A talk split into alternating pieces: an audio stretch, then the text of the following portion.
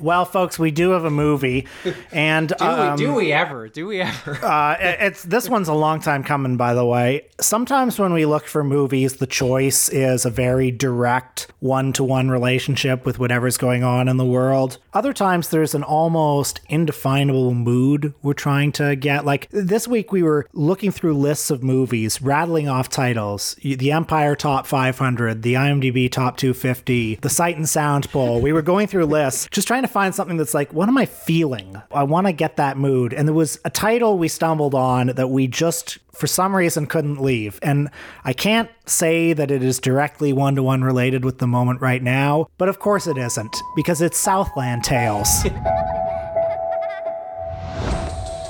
I'm going to tell you the story of the Jeremy down the road not taken.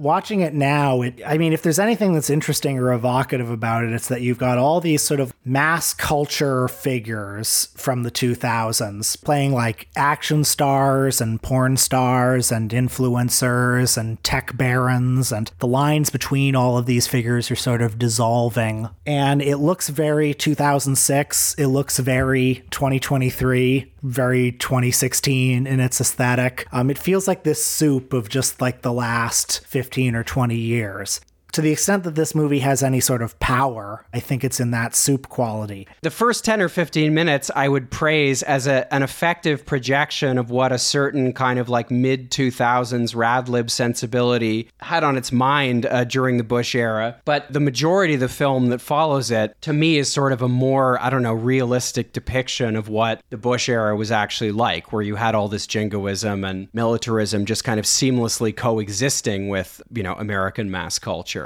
And I don't know, like maybe this is too pedantic, but for me, the sort of lore bit at the beginning is slightly incompatible, at least, with what you see after, because what's described in the first 10 minutes is, you know, an American town was eradicated by like a nuclear blast. America went to war with like five countries, conscription was reintroduced and America became a fascist society. And then when you see what that society looks like in the film, it is just kind of an ecstatic version of what American society actually kind of was like during the Bush era. Do you think it would look a lot different if something like that happened? Let's... Absolutely, it would look different if you had conscription introduced and if instead of like 3000 americans or whatever it was dying in the world trade center and then you know a few thousand american servicemen killed abroad you know tens of thousands injured certainly. But i mean if there was conscription if there was an entire city wiped out by a nuclear blast i mean what we see in this movie for three years in the future it does look pretty radically different than what change normally happens in three years